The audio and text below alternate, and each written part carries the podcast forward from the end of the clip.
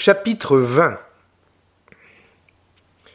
Quelques mois après le coup double qui plongea la commune de Pietranera dans la consternation, comme dirent les journaux, un jeune homme, le bras gauche en écharpe, sortit à cheval de Bastia dans l'après-midi et se dirigea vers le village de Cardo, célèbre par sa fontaine qui, en été, fournit aux gens délicats de la ville une eau délicieuse.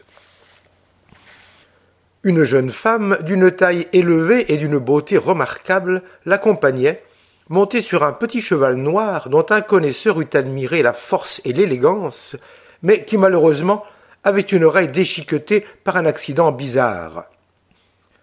Dans le village, la jeune femme sauta lestement à terre et, après avoir aidé son compagnon à descendre de sa monture, détacha d'assez lourdes sacoches attachées à l'arçon de sa selle. Les chevaux furent remis à la garde d'un paysan, et la femme chargée des sacoches qu'elle cachait sous son mezzaro, le jeune homme portant un fusil double, prirent le chemin de la montagne en suivant un sentier fort raide et qui ne semblait conduire à aucune habitation.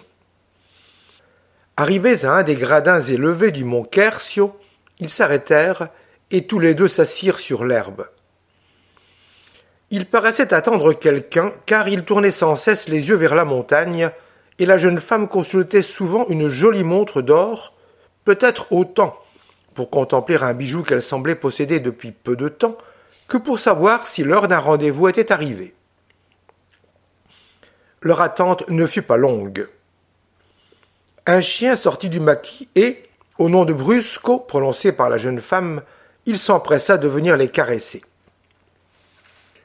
Peu après parurent deux hommes barbus, le fusil sous le bras, la cartouchière à la ceinture, le pistolet au côté. Leurs habits déchirés et couverts de pièces contrastaient avec leurs armes brillantes et d'une fabrique renommée du continent. Malgré l'inégalité apparente de leur position, les quatre personnages de cette scène s'abordèrent familièrement et comme de vieux amis. Eh bien, Orsanton, dit le plus âgé des bandits au jeune homme, voilà votre affaire finie. Ordonnance de non-lieu, mais compliments. Je suis fâché que l'avocat ne soit plus dans l'île pour le voir enragé. Et votre bras? Dans quinze jours, répondit le jeune homme, on me dit que je pourrais quitter mon écharpe. Brando, mon brave, je vais partir demain pour l'Italie, et j'ai voulu te dire adieu, ainsi qu'à monsieur le curé. C'est pourquoi je vous ai prié de venir. Vous êtes bien pressé, dit Brandolaccio. Vous êtes acquitté d'hier et vous partez demain? On a des affaires, dit gaiement la jeune femme. Messieurs, je vous ai apporté à souper. Mangez, et n'oubliez pas mon ami Brusco. Vous gâtez Brusco, mademoiselle Colomba, mais il est reconnaissant. Vous allez voir. Allons, Brusco, dit-il, étendant son fusil horizontalement. Saute pour les barricini. Le chien demeura immobile, se léchant le museau et regardant son maître. Saute pour les Della Rebia. Et il sauta deux pieds plus haut qu'il n'était nécessaire. Écoutez, mes amis, dit Orso, vous faites un vilain métier. Et s'il ne vous arrive pas de terminer votre carrière sur cette place que nous voyons là-bas, le mieux qui vous puisse avenir, c'est de tomber dans un maquis sous la balle d'un gendarme.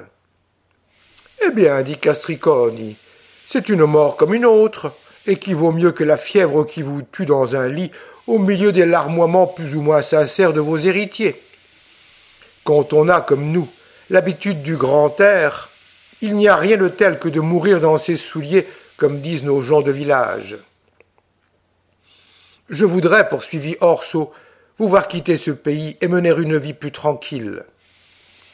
Par exemple, pourquoi n'iriez-vous pas vous établir en Sardaigne, ainsi qu'ont fait plusieurs de vos camarades? Je pourrais vous en faciliter les moyens. En Sardaigne, s'égria Brandolaccio.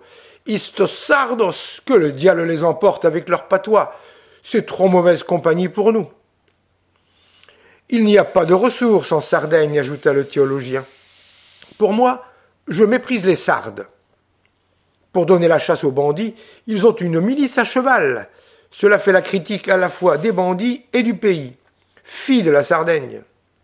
C'est une chose qui m'étonne, monsieur Della que vous qui êtes un homme de goût et de savoir, vous n'ayez pas adopté notre vie du maquis en ayant goûté comme vous avez fait. Mais, dit Orso en souriant, lorsque j'avais l'avantage d'être votre commensal, je n'étais pas trop en état d'apprécier les charmes de votre position, et les côtes me font mal encore quand je me rappelle la course que je fis une belle nuit, mise en travers comme un paquet sur un cheval sans selle que conduisait mon ami Brandolaccio. Et le plaisir d'échapper à la poursuite, reprit Castriconi. Le comptez-vous pour rien? Comment pouvez-vous être insensible au charme d'une liberté absolue sous un beau climat comme le nôtre? Avec ce porte-respect, il montrait son fusil, on est roi partout, aussi loin qu'il peut porter la balle. On commande, on redresse les torts. C'est un divertissement très moral, monsieur, et très agréable, que nous ne nous refusons point. Quelle plus belle vie que celle de chevalier errant quand on est mieux armé et plus sensé que Don Quichotte. Tenez, l'autre jour, j'ai su que l'oncle de la petite Lilla Luigi, le vieux ladre qu'il est, ne voulait pas lui donner une dot. Je lui ai écrit sans menace, ce n'est pas ma manière. Eh bien, voilà un homme à l'instant convaincu. Il l'a marié. J'ai fait le bonheur de deux personnes. Croyez-moi, monsieur Orso, Rien n'est comparable à la vie de bandit. Bah, vous deviendriez peut-être des nôtres sans une certaine anglaise que je n'ai fait qu'entrevoir, mais dont ils parlent tous à Bastia avec admiration. Ma belle sœur future n'aime pas le maquis, dit Colomba en riant. Elle y a eu trop peur. Enfin, dit Orso. Voulez-vous rester ici? Soit. Dites-moi si je puis faire quelque chose pour vous. Rien, dit Brandolaccio, que de nous conserver un petit souvenir. Vous nous avez comblés. Voilà Chilina qui a une dot et qui, pour bien s'établir, n'aura pas besoin que mon ami le curé écrive des lettres sans menace. Nous savons que votre fermier nous donnera du pain et de la poudre en nos nécessités. Ainsi, adieu. J'espère vous revoir en Corse un de ces jours. Dans un moment pressant, dit Orso, quelques pièces d'or font grand bien. Maintenant que nous sommes de vieilles connaissances, vous ne me refuserez pas cette petite cartouche qui peut vous servir à vous en procurer d'autres. Pas d'argent entre nous, lieutenant, dit Brandolaccio d'un ton résolu. L'argent fait tout dans le monde, dit Castriconi, mais dans le maquis, on ne fait qu'à que d'un cœur brave et d'un fusil qui ne rate pas. Je ne voudrais pas vous quitter, reprit Orso, sans vous laisser quelques souvenirs. Voyons, que puis-je te laisser, Brando? Le bandit se grattait la tête et, jetant sur le fusil d'Orso un regard oblique, Dame, mon lieutenant, si j'osais. Mais non, vous y tenez trop. Qu'est-ce que tu veux?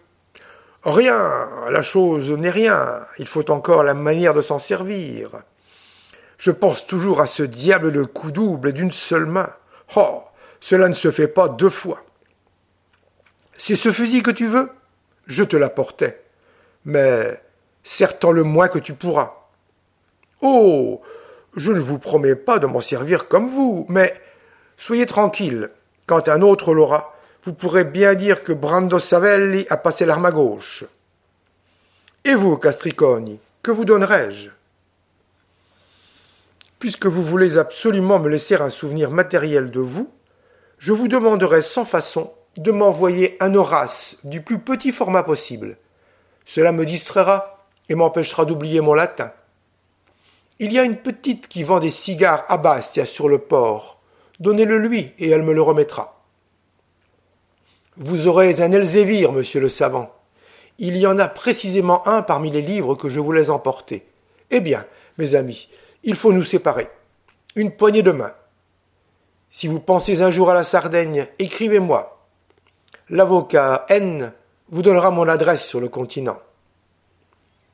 Mon lieutenant, dit Brando, demain, quand vous serez hors du port, regardez sur la montagne à cette place. Nous y serons, et nous vous ferons signe avec nos mouchoirs. Ils se séparèrent alors. Orso et sa sœur prirent le chemin de Cardo, et les bandits celui de la montagne.